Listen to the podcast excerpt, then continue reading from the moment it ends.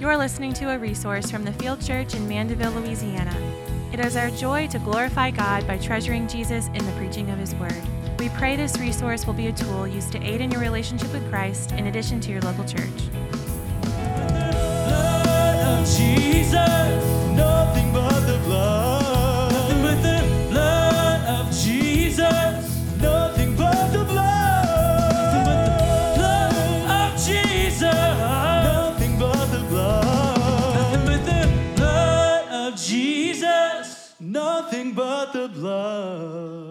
Amen. Good morning, everybody.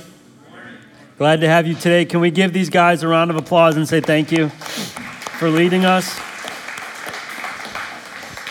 One of my favorite things to do uh, on Sunday morning while we sing that is to just um, sh- shut my own mouth, uh, since I'm I'm not a good singer, but also because I want to listen um, to everyone together singing. Uh, that's what they're doing. They're helping us all together to, to sing what's, what's good and what's true and what's right.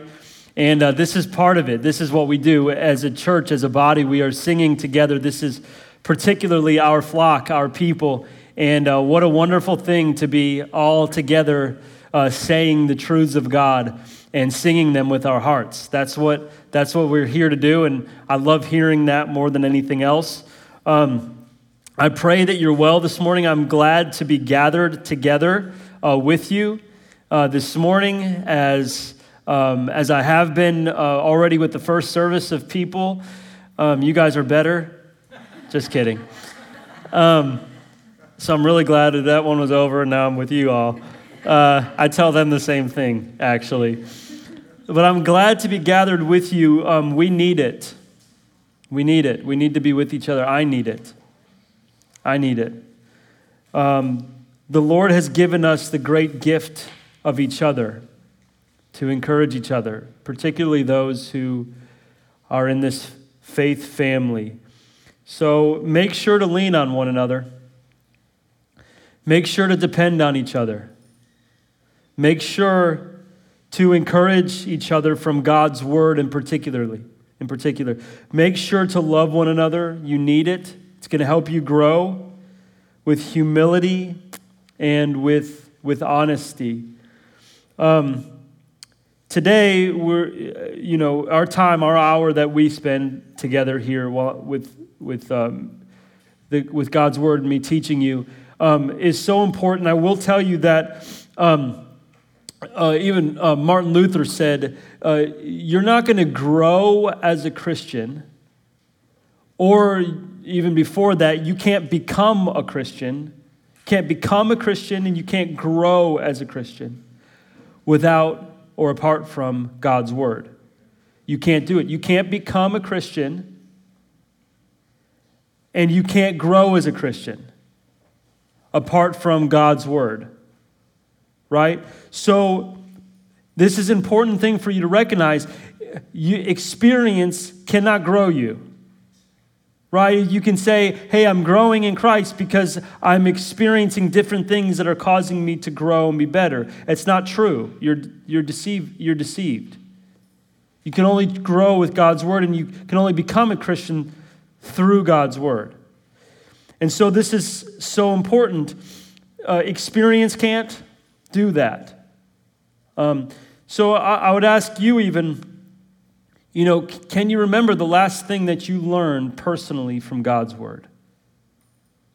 It should happen like that.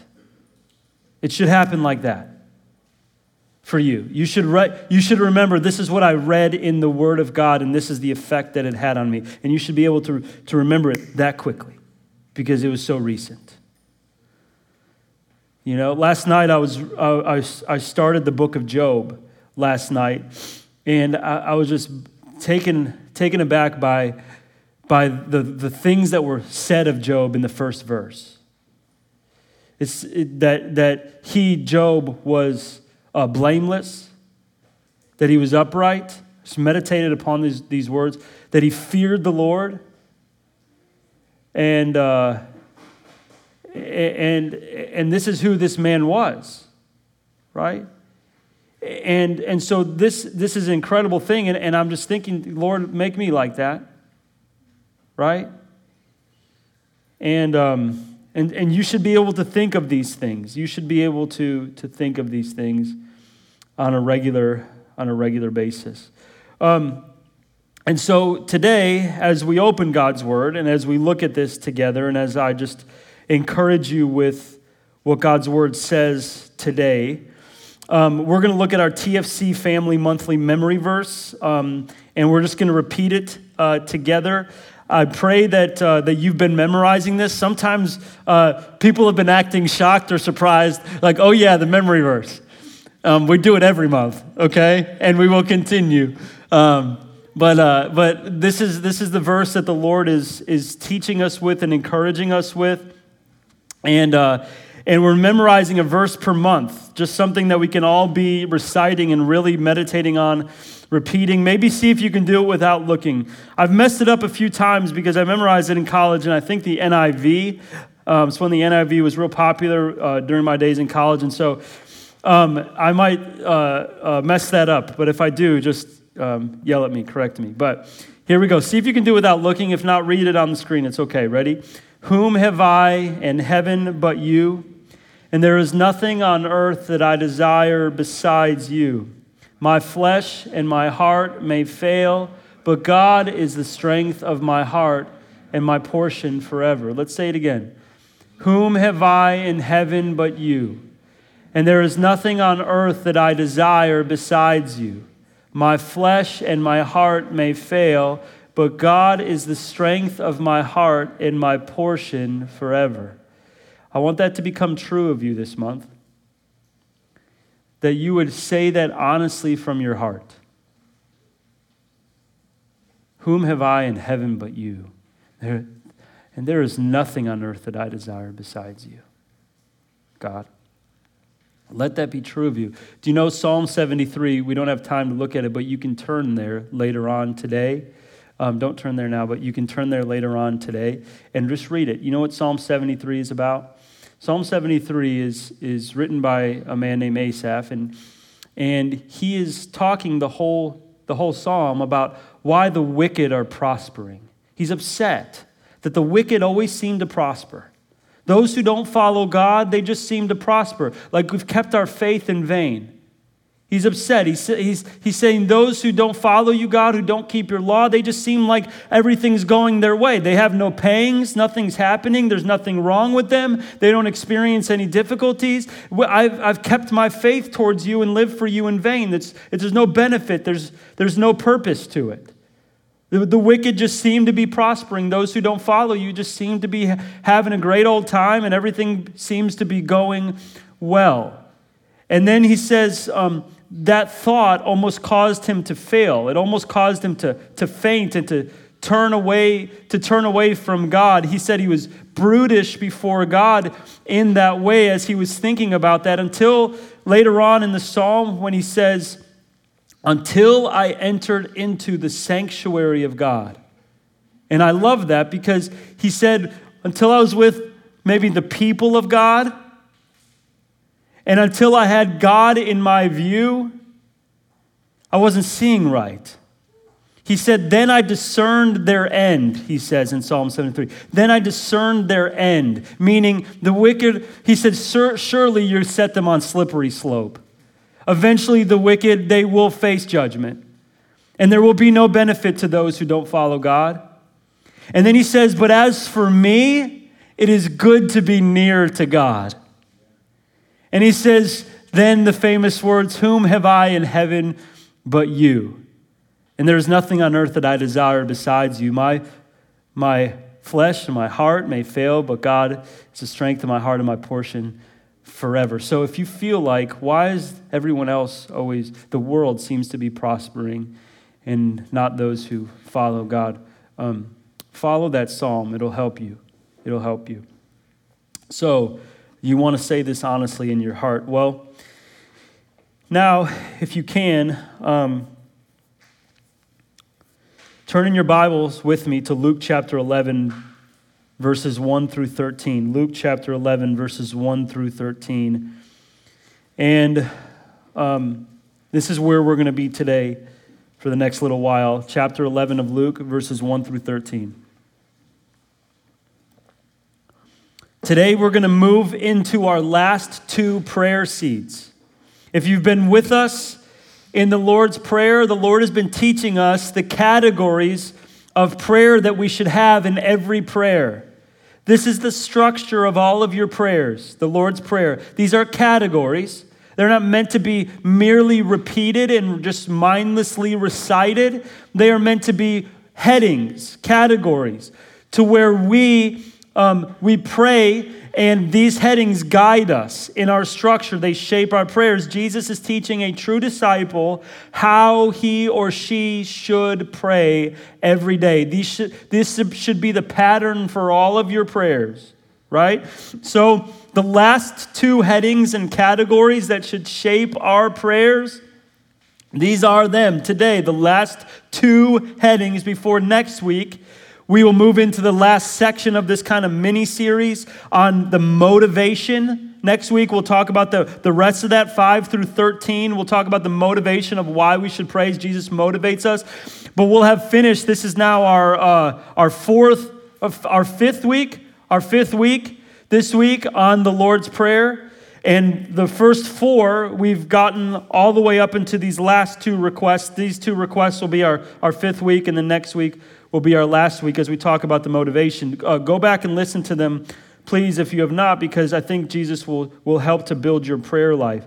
But today we face the last two in the pattern, which are forgive us our sins and lead us not into temptation. Forgive us our sins and lead us not into temptation. And we're going to read in a, in a few minutes and we're going to look at this. But Though the entirety of this pattern that we've seen in this whole section, all the headings that Jesus gives us, although it's short, although it's short, it divinely comprises all that we should pray.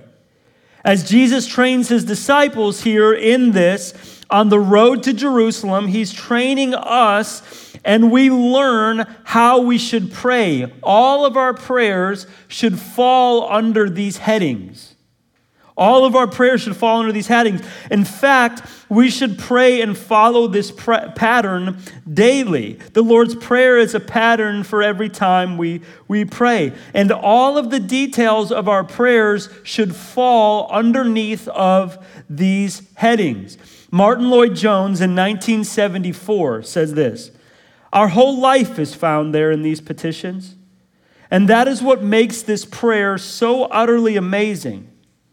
In such a small compass, our Lord has covered the whole life of the believer in every respect our physical needs, our mental needs, and of course, our spiritual needs are included. The body is remembered, the soul is remembered, the spirit is remembered, we cannot fail to be impressed by the all inclusiveness of these petitions.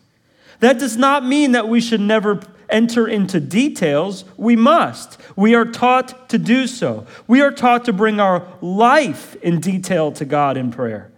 But here we have only the great headings. Our Lord gives us these, and we fill in the details. But it is important for us to be sure that all of our petitions should belong under one or the other of the headings.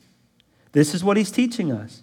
And so here we find the, the final two headings. As the Lord teaches the disciples how to pray and teaches us how to pray, the final two headings forgive us our sins and lead us not into temptation. Now, persevere, church. We need God's word. Persevere. As believers in Christ, it is important to recognize as the first, and we're going to we're going to read in a minute, but it's important for us to recognize that we, on a regular basis, as believers in Christ, should recognize, should confess, and should repent of our sins. It's important for you to recognize, as a believer in Christ, that on an ongoing basis, you should recognize confess and repent of your sins to help you not live at peace with your sins. When you do this, you're not, you don't live at peace with your sins. When you're confessing regularly, there's, it's impossible to live at peace with your sins. You won't just fall into living at peace with your sins, to know that the Lord must still change you. You must know that when you're confessing, you, you come to realize that so that you don't settle into your sins comfortably. That you don't deceive yourself and think that you're fully surrendered when you're not.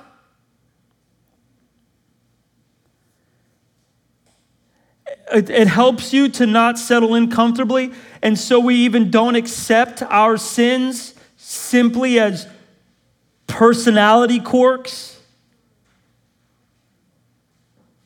This is just who I am. This is what just makes me different from everybody else. Even sometimes we take pride in our sins and kind of giggle at them, thinking that's just the way that I am. That's how the Lord has made me different.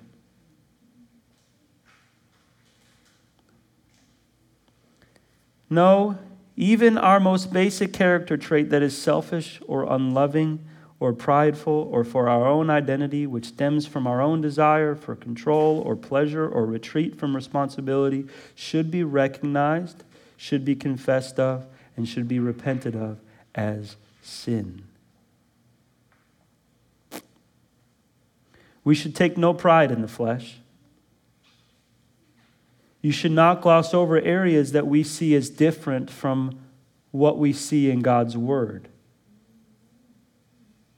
We should not overcompensate for them just because we're insecure about them or intimidated by the thought of changing them. No, we should call sin what it is and find freedom not in hiding it, not in laughing it off, not in ignoring it, not in trying to make up for it, or even being uh, just being uh, absent-minded about it. We shouldn't find freedom in excusing our sin in a way that isn't cognizant about it and broken about it. You should find freedom in confessing it. And you should find freedom in relational restoration with God on a regular basis as you confess your sins. Help me, God, to, sh- to shepherd you gently now, because I, I want you to get this. 1 John 1 8 through 9 says, To the believer, by the way, the whole book of 1 John is the, the, the evidences of a believer.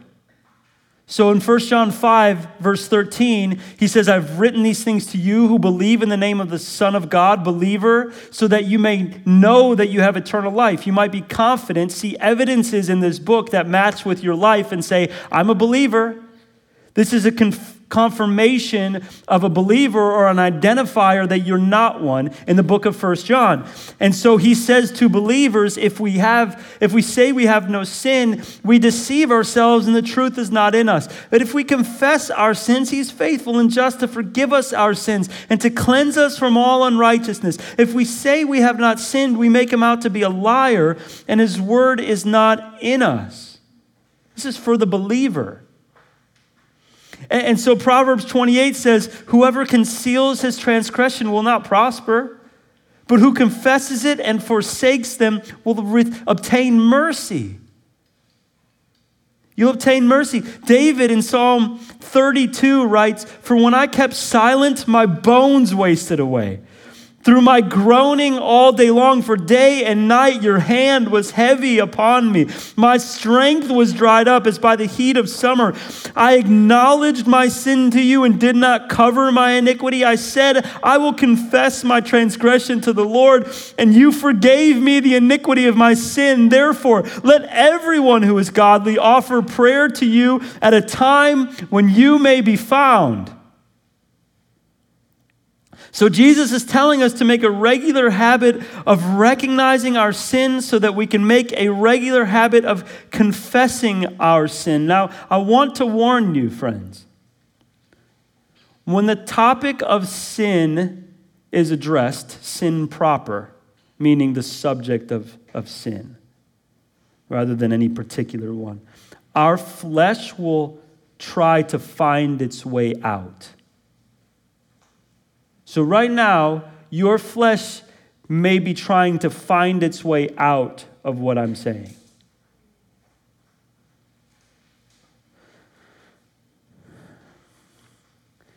And the usual means for, for this, for finding its way out, the usual means for this is to begin thinking about somebody else.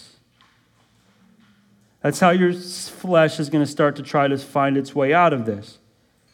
And I want to tell you don't do that, first of all, because God's going to give you healing today. But also, your flesh is, is going to try to find its way out through doing this to think of somebody else's sins, their sins, the, the one particular person's sins, and wonder if they're recognizing it, if they're confessing it. And even to become embittered towards others. Ironically, while Jesus is standing in front of you today and telling you to confess your sins.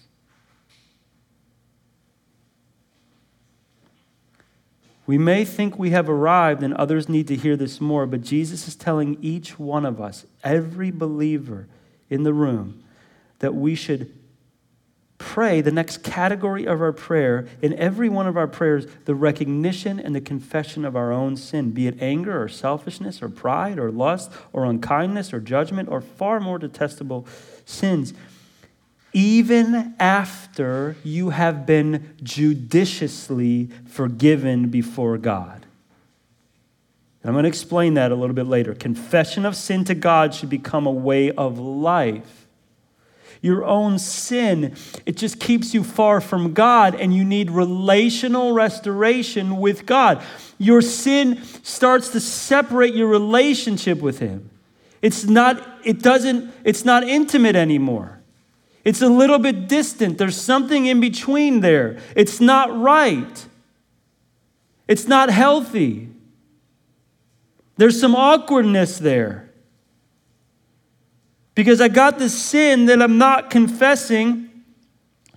And you remember the days when you used to be close, or the morning, or yesterday, or two days ago, or this morning, and then your sin has caused separation and you don't want that anymore. You want to come back. You don't want to act or feel or talk or think in a way that just covers up your, your sin and keeps you separated from God. You want to come back to him because you know it's that's the only safe place to be. It's the only good place to be. It's the only right place to be. It's the only place you love to be with him. And Jesus will tell us that you should be confessing your sin on a regular basis to keep you there. And then Jesus will tell us today that there is a prerequisite for relational restoration with God through confession. There's a prerequisite. And that prerequisite is your own forgiveness of others before you come to receive relational restoration with God through forgiveness. There's a prerequisite. In fact, you must come to God confessing your sin only after you have forgiven others in your heart of their transgressions. And if there is none of that, then just logically, you can't expect your relationship with God to be restored through your confession. You, you would be still having more to confess if you still harbor that in your heart. It's not going to happen. And so you must be ready to do that. In church, Jesus wants us to become people who live lives full of confession of sin to God and regular forgiveness of others. This is the this is the prerequisite. When I say prerequisite, most of the students in the room, if you ever become have, be, have been a student, you like start to like shake. Prerequisites upon prerequisites upon prerequisites. All right, I got a prerequisite for my prerequisite right, in seminary. I'm like, how many prerequisites we got here? This is a prerequisite. And you must be ready to forgive. You must forgive, not be ready to. You must if you are to receive relational restoration with God through confession of your sin to God and receive forgiveness from God. So, listen, can I tell you? You cannot let your life be void of this, of confession and forgiveness of others. Here's what it's going to do for you it's going to keep your relationship with God intimate as you do this regularly. It's going to keep your relationship with God intimate and deep and healthy and satisfying. You should want to stay in that place 100% of the time. If you're not there right now, and I know some of you may, may not be, you don't even know or remember what it was like. Or sometimes you don't even know how far away from home you've drifted but it needs to be back to where you're sitting with God in intimacy on a regular basis. You, you could not be closer.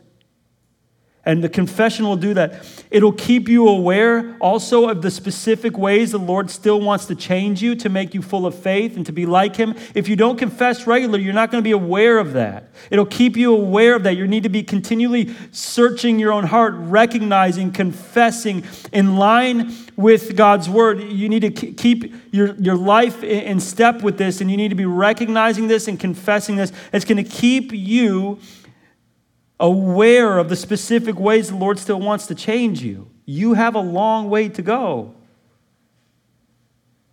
You have a long way to go. Sanctification is a process. Regular confession will cause you, will also, it'll cause you, because if you're doing this genuinely, it'll cause you not to stop with the recognition and the confession but with a pleading. You, if you're doing this regularly and genuinely, you won't stop with a confession. You will be regularly pleading. It will move you to pleading with the Lord for specific resolve to be changed. It, it'll make you come to a place where you begin to work to apply God's word to specific areas of your life on a regular basis. You might see that and you say, I need that word. I need to tuck that away here. Help me to apply it at specific times in specific ways to this specific area of my life. Right, when I read this, I just read in 1 Peter, he said, Let those who suffer continue to entrust themselves to the faithful Creator while doing good. So I say to myself, God, when I'm suffering, help me, God, help me to entrust my soul to you who are a faithful creator and let me keep doing good. And then when I experience every moment of suffering, I do that. And I remember that. And I apply that. That's how you must live to eradicate the sins from your life, become more like Christ. And it's regular confession is going to help you to do that. It's also going to glorify the gospel of Jesus Christ. Because as you confess it, it, it glorifies the gospel in which you receive grace for all of your sins. It makes the gospel look great. And it will keep you it will keep the body of Christ healthy and loving and humble and pure as you make sure you have forgiveness in your heart towards others while you are confessing your sin to God. So, the next part of the structure, we're going to pray, and I'm telling you a lot of what we're going to tell you before I tell you what he told us. But we'll see that in a minute. We should pray to God to forgive us our sins. And then also, we're going to see here that Jesus is going to teach us not to ask him to lead us not into temptation. Now, he does not lead us into temptation, nor does nor will he ever. James says, Let no one say when he is tempted, I am being tempted by God, for God cannot be tempted with evil, and he himself tempts no one, but each person is tempted when he is lured and enticed by his own desire. Then desire, when it is conceived, gives birth to sin, and sin, when it is fully grown, brings forth death. But here's, here's, the, here's what's happening here. The temptation is in your heart, the temptation is in the world. You have sin in your heart, you have sin in the world, and you are praying here that God would not let you step into it. Lead me not into temptation. Don't let me step into it and indulge. Don't let me cross the line. Don't let me trespass. Don't let me step over the line. Don't let me make the decision. Don't let me give way to unbelief. Don't let my faith fail. Keep me from that. And then he and then he, he uh, clarifies it in Matthew. Deliver me from that evil. And so you must understand this is what is is happening here. And in Job, um, the the one I forgot, the fourth element of his of his personhood, his character in chapter one that I read uh, last last night, it said he turned away from evil. So did he see it? Yeah, he saw it. But then he turned away from it.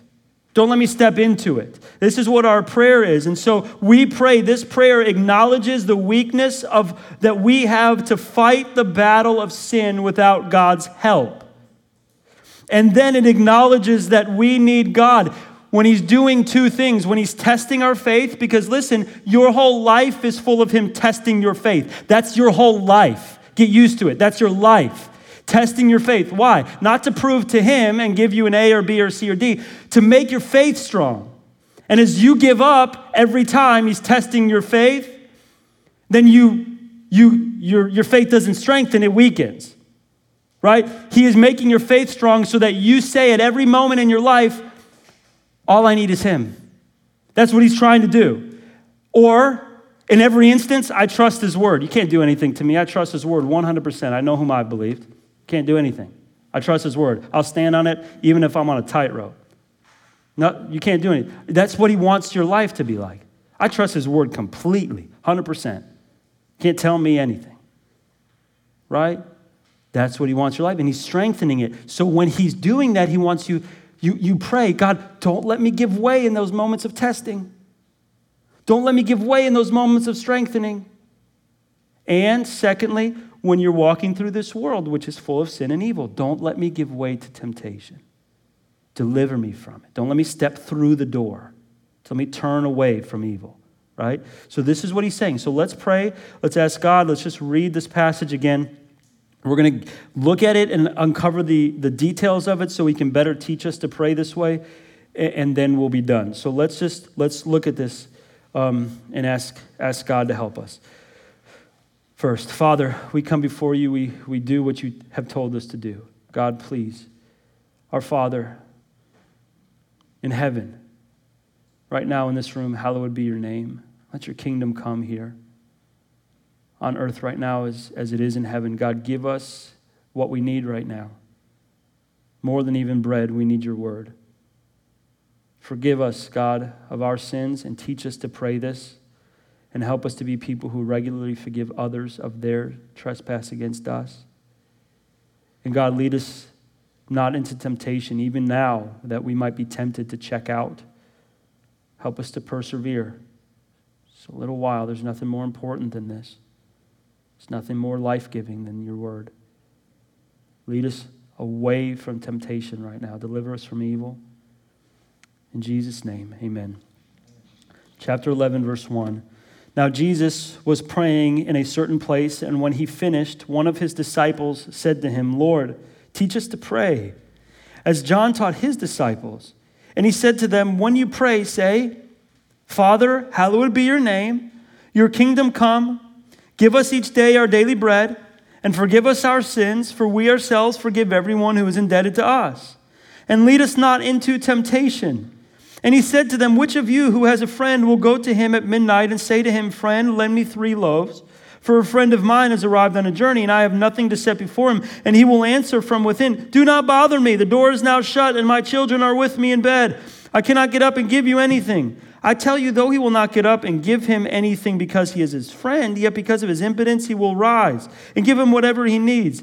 And I tell you, ask and it will be given to you. Seek and you will find. Knock and it will be opened to you. For everyone who asks receives. The one who seeks finds. And to the one who knocks it will be opened. What father among you, if his son asks for a fish, will instead of a fish give him a serpent? Or if he asks for an egg, we'll give him a scorpion? If you then who are evil know how to give good gifts to your children, how much more will the heavenly Father give the Holy Spirit? to those who ask him. Beautiful. Prayer seed number five forgive us our sins. From verse number four, and then he adds a little clause, a statement that we should add to our petition. It's not part of a request, but it's a statement that we should say honestly to the Lord as we pray for our forgiveness. So forgive us our sins, for we ourselves forgive everyone who is indebted to us. Now look at the text with me, okay? Luke says, and forgive us our sins, for we ourselves forgive everyone who is indebted to us. Matthew says, his account, which is the only other account, says, forgive us our debts as we, listen, as we have also, past tense, which we'll talk about in a minute, forgiven our debtors. This is clarifying the way in which this is structured. This is really helpful. Okay? Now, Jesus is teaching true disciples how to pray. He's teaching true, genuine disciples how to pray. So you may be confused by why one who believes, whose sins are forgiven by Christ, should pray for forgiveness when he or she prays. So we got to lay some groundwork for a little while, okay? Stay with me. We start with the fact that forgiveness is the greatest need of everyone before God. Great, forgiveness is your greatest need. Only sin can send you to hell. Only sin. It is the greatest enemy that you have. Forgiveness is your greatest need. Only sin can send you to hell. Unforgiven sin. That's it. Satan can't send you there. Sickness can't send you there. Starvation can't send you there. Sabotage can't send you there. Only sin sends you to hell, apart from God for all of eternity. Only sin. It's your worst enemy and forgiveness is the greatest need that you have before God. Okay? Romans 6:23 for the wages of sin is death, eternal death, eternal separation from God. Sin is the biggest and most damning and destructive problem we all face. It sends us to an eternity apart from God to pay the eternal penalty because our sins are against an eternal God. They go on as an offense to God forever because you have an offended an eternally holy God. He doesn't die. Your offense towards him is forever. So, sin separates you from God. Isaiah 59, 2. But your iniquities have made a separation between you and your God, and your sins have hidden his face from you so that he does not hear. Your sins have made separation between you and holy God. And the Lord desires to forgive you of your sins.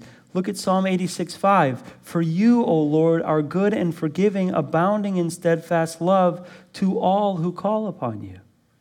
He desires to forgive. This is his great love and mercy. But we begin with the knowledge that we are all sinners. Romans 3:23 says, for all have sinned and fall short of the glory of God. How many? Okay. 1 Kings 8:46 says, "For there is no one who does not sin." Ecclesiastes 7:20 says, "Surely there is not a righteous man on earth who does good and never sins." Sin is the reason for every broken thing in your life, every wrong desire, every act of selfishness, everything that you have that is away from the, the truth and the love that God provides in His Son Jesus is as a result of sin. Every broken thing in your life, it rules in every natural heart. And the New Testament defines sin as a number of things. It defines it as missing the mark, it defines it as stepping across the line, it defines it as of stepping into darkness. It defines it as lawlessness. It defines it as taking a false step, like a transgression. If you transgress, you have crossed the line. You have entered into an arena that you don't want to be in, that you should not be in, that is dark, that will hurt you, that will cause you to be away from your good and strong and loving and holy God. That is what sin is. It will not, it's not holding up to your obligation and therefore being in debt. And so the sin, it separates you from God and it makes you spiritually dead. Not only are you guilty before God, but you're also spiritually dead because of your sin. Dead people need to be made alive. Sleeping people need to be made awake. Distracted people need to be shaken. Dead people need to be made alive. Your sin, you are dead in your sins before Christ. Literally, there's not a cell of an inclination for God and His Word and forgiveness and living for Him without God's work in your dead soul. And then He makes us alive. Ephesians 2 1 through 3, it just says it. And you were what? Dead in your trespasses and sins in which you once walked. Everybody. Following the course of the world, following the prince of the power of the air. This is everybody. The spirit that is now at work in the sons of disobedience. That's what we all were. Because verse 3 says, Among whom we all once lived in the passions of the flesh, carrying out the desires of the body and the mind, and were by nature children of wrath like the rest of mankind. And our sins are primarily against God. Psalm 51 4 says, Against you and you only have I sinned and done what is evil in your sight. And so you may sin against others, but when you do, whose law are you breaking? God's. You are, you're primarily sinning against Him. And the only cure for your sins is forgiveness. That's the only cure. Forgiveness. And you cannot do it on your own by your own strength. You cannot do this for yourself before God. Colossians 1 13 through 14. He has delivered us from the domain of darkness, transferred us into the kingdom of his beloved Son, in whom we have redemption. The only way you get transferred into the kingdom from the darkness and have redemption before God is one particular thing. What is it at the end of there? That's the only way.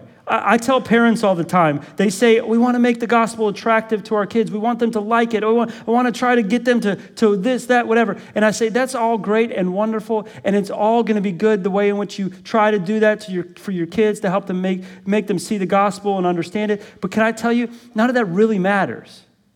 The only thing that matters for your children is the information. You're a sinner, and your sins need to be forgiven. Do you believe it? That's it. Do you believe that? It's the reality, it's the truth. Do you believe that? If you don't believe that, your sins will not be forgiven. If you do, you can have your sins forgiven in Christ. The only question is do you believe it? That's it, it's just the information, right? That's true. You just got to believe it. This is the issue here. And you can't cleanse yourself Proverbs 20, verse 9 says, Who can say, I have made my heart pure, I am clean from my sin? Who can say that? Nobody. Only God can forgive. Luke 5 21, who can forgive sins but who? God alone. And he does so by sending Christ, who lived a perfect life on your behalf, who died on your behalf who paid the penalty for your sin by living a life, the perfect life before God, the holy life before God that you can't, didn't, won't live, and dying the death that you deserve to die. That is called substitutionary atonement, meaning he has atoned for your sins by being the substitute in your place. Right? This is what 2 Corinthians 5:21 says. For, here's a, couple of verses that illustrate substitutionary atonement. For our sake, he made him to be sin who knew no sin, so that in him we might become the righteousness of of God. Or 1 Peter 2:24. He himself bore our sins in his body on the tree that we might die to sin and live to righteousness. By his wounds you have been healed. I see a lot of people take that last part of that verse, here on the North Shore, and they, they are uh, confident of God's healing work in their sickness, some kind of sickness in their life that is taking this in what it's in out of context. It's not does not refer to that. This is talking about your sin sickness. And if you are in Christ, your your your sins have been healed. The sickness of your sin has been healed through the gospel of Jesus Christ. It has nothing to do with your health. Right? And your wealth and your prosperity. You know where I'm going. Okay. So, when God makes us aware of your sinfulness, next step, your need for forgiveness, and you acknowledge it before God, repent of it, repent of living for yourself, believe in Christ and his atoning work, turn to him, receive judicial forgiveness, you are justified before God. Meaning, the judge, God, takes the hammer and he looks at you in your eyes and he says, Not guilty, permanently. This case is over, done. It's finished. Walk out the door. You're not guilty anymore at all. Right? That's the judicial declaration of innocence that you receive by the judge because Christ took your place, the penalty for your sins. You don't have to pay it anymore. You got no more penalty on your account. Your record's clean. Christ, right? Justified. This is the opposite of those who reject this reality that they are guilty sinners before God because instead of humbly acknowledging it in the reality of this and crying out for God's forgiveness, they instead reject it in their pride. That's the opposite. But the one who recognizes it cries out like Luke 18 13 says and says, God be merciful to me, a sinner. And through Christ he is. This happens by God's grace in the gospel, Christ's identity and work on your behalf. Ephesians 2 says it is by grace through what? Okay, His grace, your faith in His work. Judicial forgiveness found in the gospel. By the way, this is what the whole Bible is about. The entire Bible. It's not a, a segmented uh, book of rules and regulations that teach you how to live for your own life to make it better. That's in there, but that's not, the, that's not what, how this book is designed. This is a story from one cover to the other of God's redemption, it finds its climax in Jesus' forgiveness for you on the cross. And everything flows from that or flows to that. That's the whole book. That's why Christ is in everything we always say and do. It's the gospel centrality because the gospel is the center of the whole Bible. Right? So, this is how you receive permanent forgiveness before God. Then, and only then, after being forgiven by God as a way of life, the true disciple continually confesses their sins to God. Again, 1 John, if we confess our sins, remember, it's to the believer. This is the mark of a true disciple. Why is this important? Well, it deals with relational forgiveness.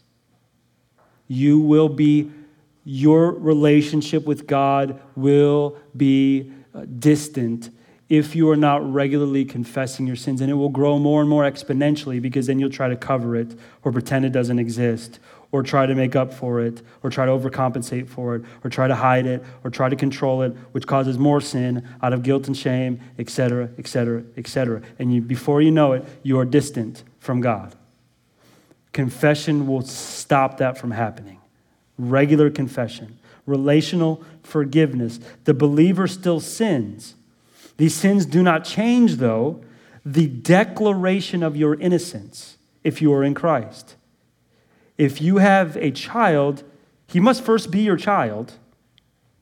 But then, if he is truly your child, whether through uh, natural birth or through uh, adoption or through whatever, if they are your, if he or she is your child, that that separation when you guys sin against each other doesn't mean the child is out of the family.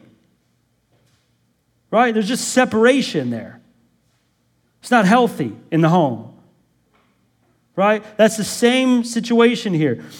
So Psalm 51, David says, Create in me a clean heart, O God, and renew a right spirit within me. Here's what you're praying. Psalm 51, 12, he goes on to say, Restore to me the joy of your salvation. Like, give me the joy back of your salvation. I want to live close to you and be happy about it all the time. That's what the, the, the believer is praying always in their confession because he still calls God, Psalm 51, 14, just a couple verses later, the God of my what? It doesn't change it, he's just distant. David's sin affected his, his relationship with God. He didn't want to make peace with his sin. He needed a daily, timely cleansing. He wanted communion, confession for true disciples. This is what this does.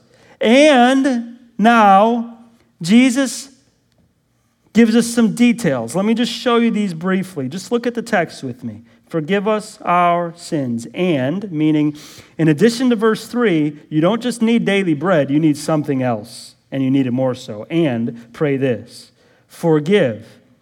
What does that mean?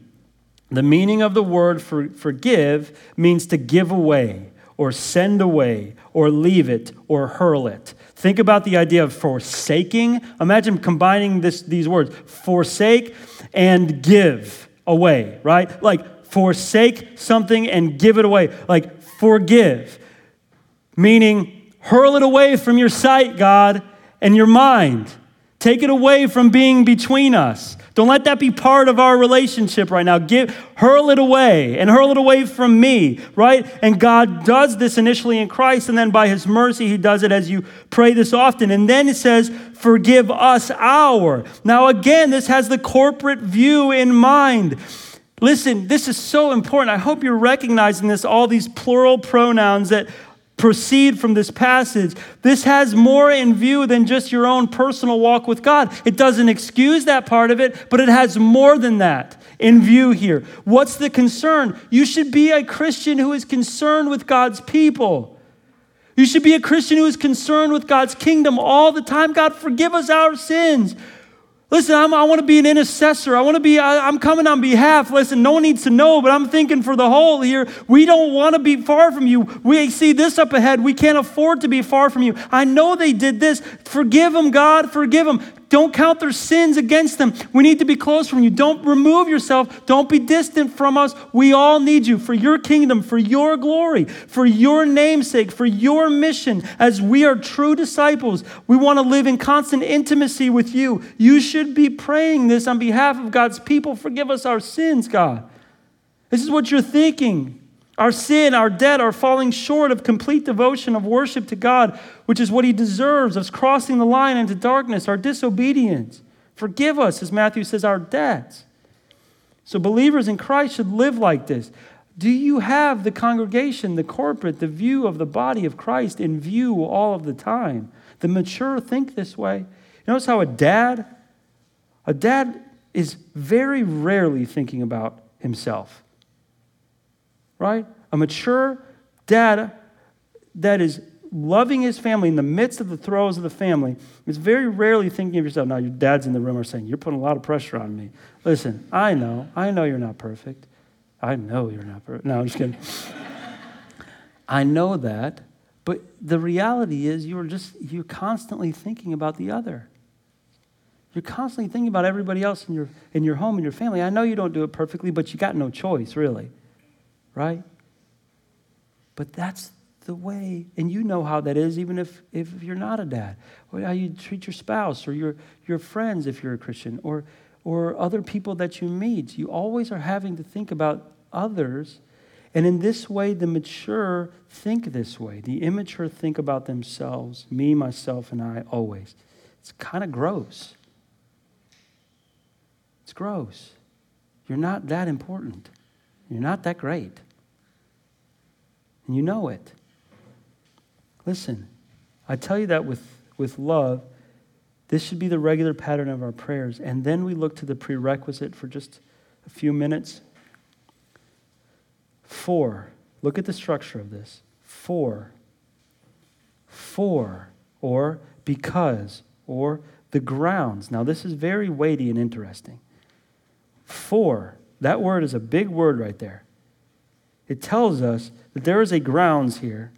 There's a reason here. We, for which you should forgive me and restore my relationship with you.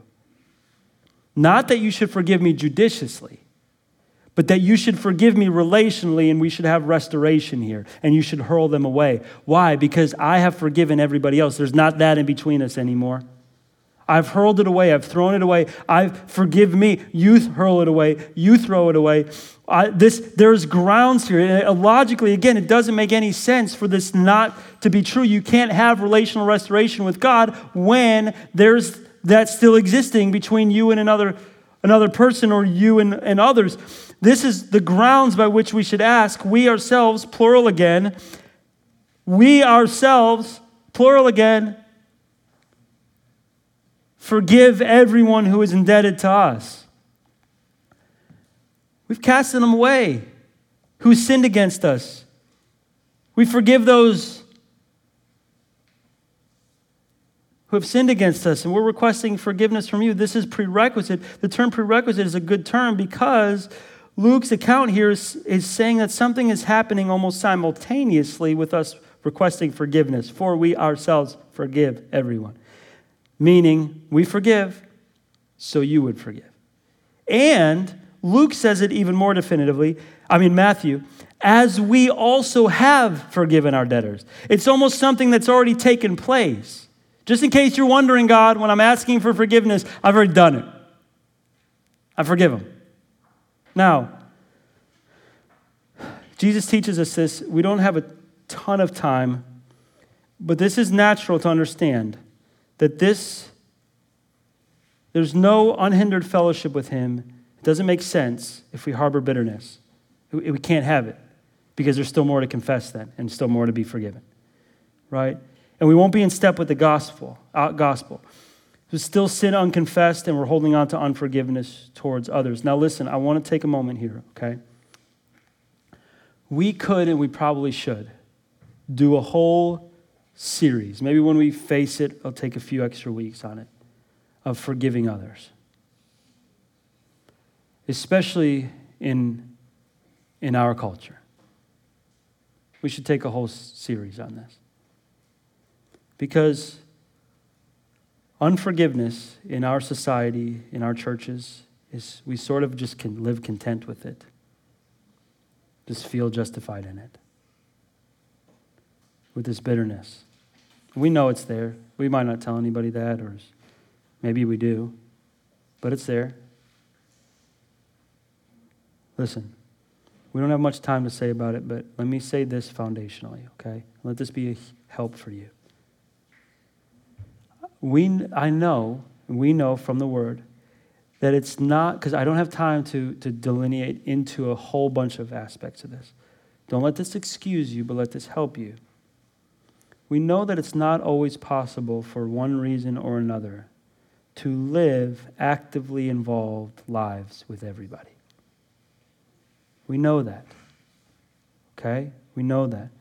There's sometimes as an impasse due to whatever it is a mixture of sin, a going of separate ways, a differences in where each other are at spiritually, in the revealing of God's word. Even Paul and Barnabas separated over a dispute about Mark. Right? But at the very least, at the very least, we laid down truly and honestly, because God knows the truth, truly and honestly before God, our, our burden, our forgiveness, our bitterness, whatever it may be, being kind to everyone and living free from it, and loving and humble and being forgiven. You just live open to it. Just live, oh, reconciliation might not always be possible, but you just live open to it all the time, recklessly.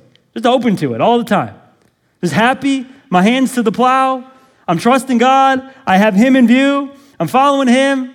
I love His word. I'm open to reconciliation all the time. And I just live that way. Like, well, big deal, right? Let's be reconciled. And that's how we live. We live free.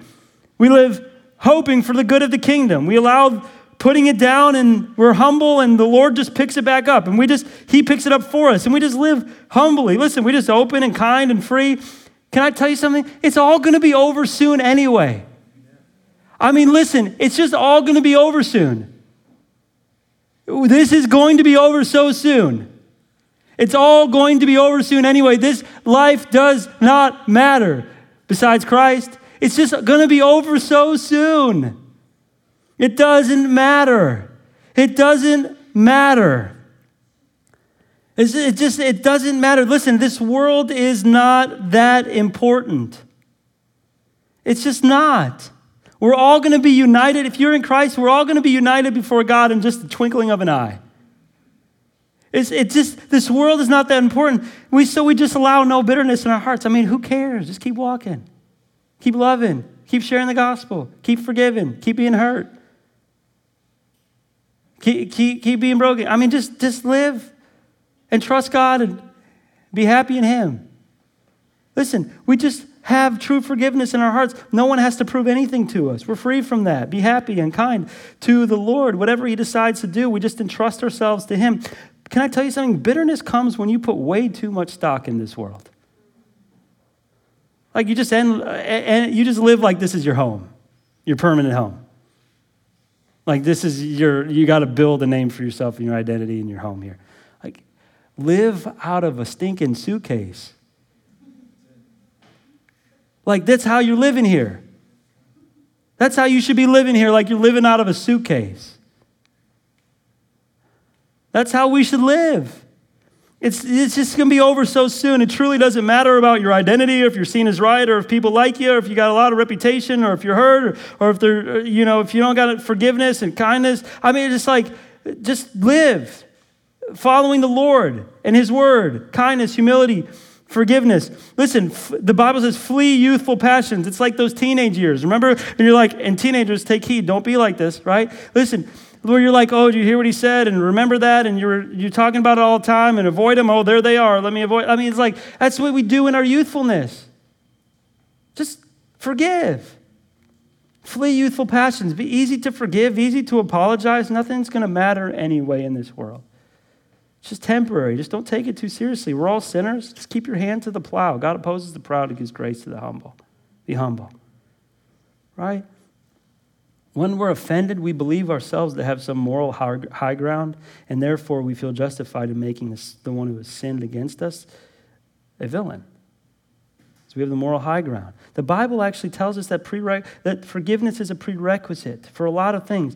Matthew 6 For if you forgive others trespasses, your heavenly Father will also forgive you. If you don't forgive others, neither will your heavenly Father forgive you. Remember the parable of the unloving servant? To illustrate this, check this out. Then Peter came up and said to him, Lord, how often will my brother sin against me and I forgive him? As many as seven times.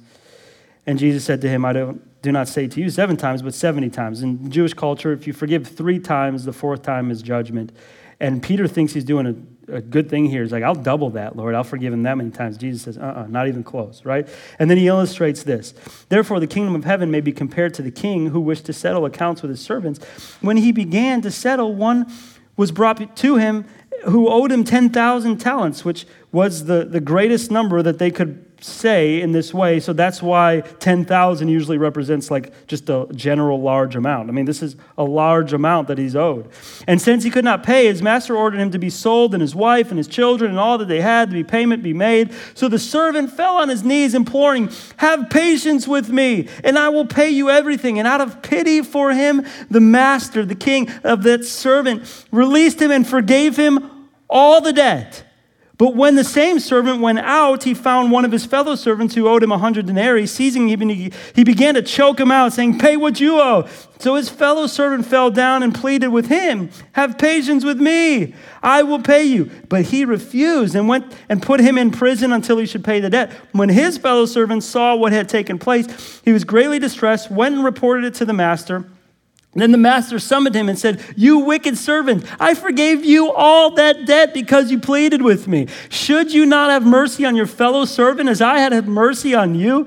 And in anger, his master delivered him to the jailers until he should pay his debt. So also your heavenly Father will do to every one of you if you do not forgive your brother from your heart. You have been forgiven so much in Christ. How dare you?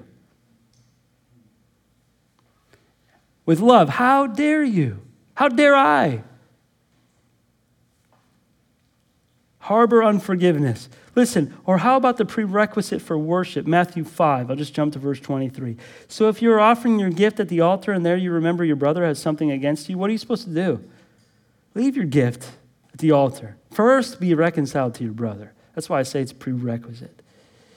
And can I tell you something? You know how Paul, like I told you, he separated from Barnabas because Mark would not follow. He had some issues with Mark. Listen, let me tell you this. Even at the end of his life, even at the end of his life, as Barnabas and Mark had separated from him because of what Mark did, look at what Paul writes. And let this be an encouragement to you. This is him writing to Timothy at the end of, of his life. And check this out. Check of this, check out this forgiveness, this free forgiveness, this reckless forgiveness. This is what he writes to Timothy. Do your best to come to me soon, Timothy. For Demas, in love with this present world, he's deserted me and gone to Thessalonica. Crescens has gone to Galatia. Titus to Dalmatia. Luke alone is with me. Now, get Mark and bring him with you, for he is very useful to me for ministry. Wait a second. You separated from Barnabas because you didn't want Mark to come with because Mark had forsaken you earlier. There's no bitterness here. Tychicus I've sent to Ephesus. And when you come, bring the cloak that I left with Carpus at Troas. He was cold. Carpus had one of his cloaks, he needed it. Also, the books he wanted to read up until the very end of his life. And above all, the parchments, right, that have been written, maybe the scriptures. Alexander the coppersmith, he did me great harm. The Lord will repay him according to his deeds. You guys should beware of him yourself. Listen, he's strongly opposing our message. At my first defense, before the council. No one came to stand by me, but all deserted me. May it not be charged against them.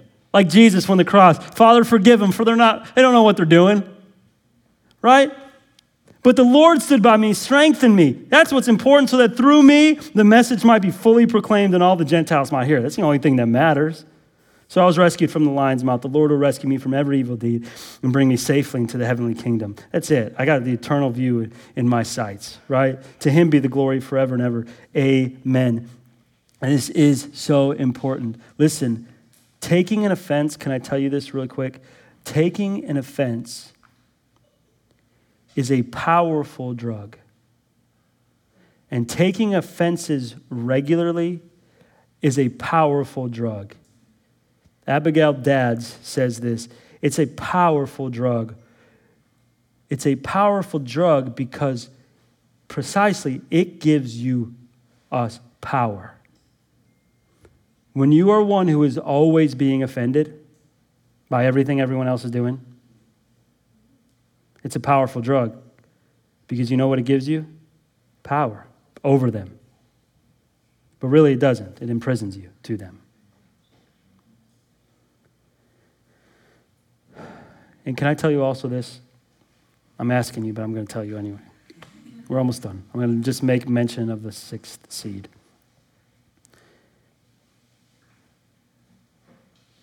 This is through these means relational conflict, forgiveness, humility. Those are the greatest means by which God aims to sanctify you and humble you. You will be humbled more through relational conflict, forgiveness, abandonment, etc., then you will be humbled by anything. And God means to humble you because that's like Him. Humility, pride, and humility are the number one things He is working at in your life. No question.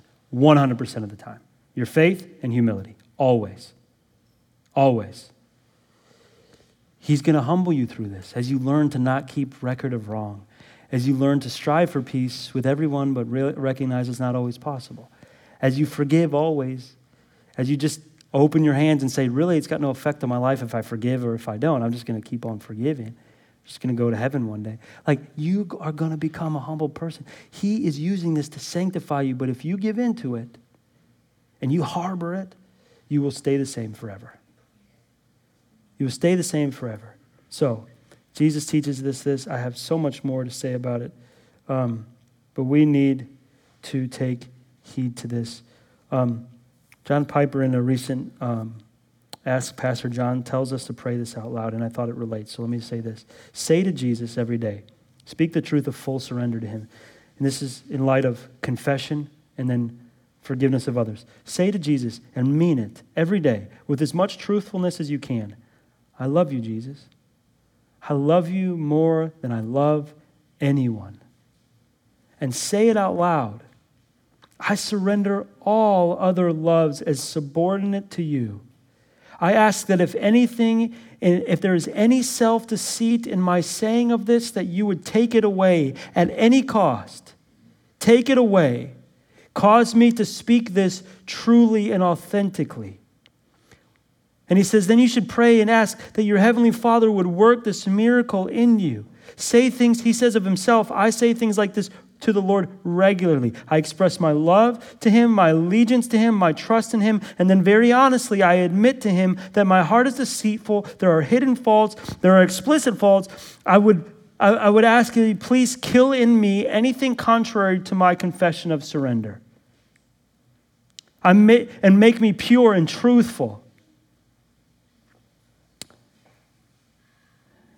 Say it out loud. Say this to the Lord in your life. Well, prayer seed number six, finally, I'm just going to take a, couple minutes. I'm sorry, we're, we're over. Let me just tell you this. Let me just tell you this. Ready? You need to recognize every day that you are weak and without hope to fight your sin without Christ doing the work in your life. That's it. You need to recognize this. Here's what Matthew says Watch and pray that you may not enter into temptation. The spirit is willing, but the flesh is weak. God, as I live for you, don't let me fall into it. Don't let me step into it. Let's pray. Father, I come before you, and we just need your help.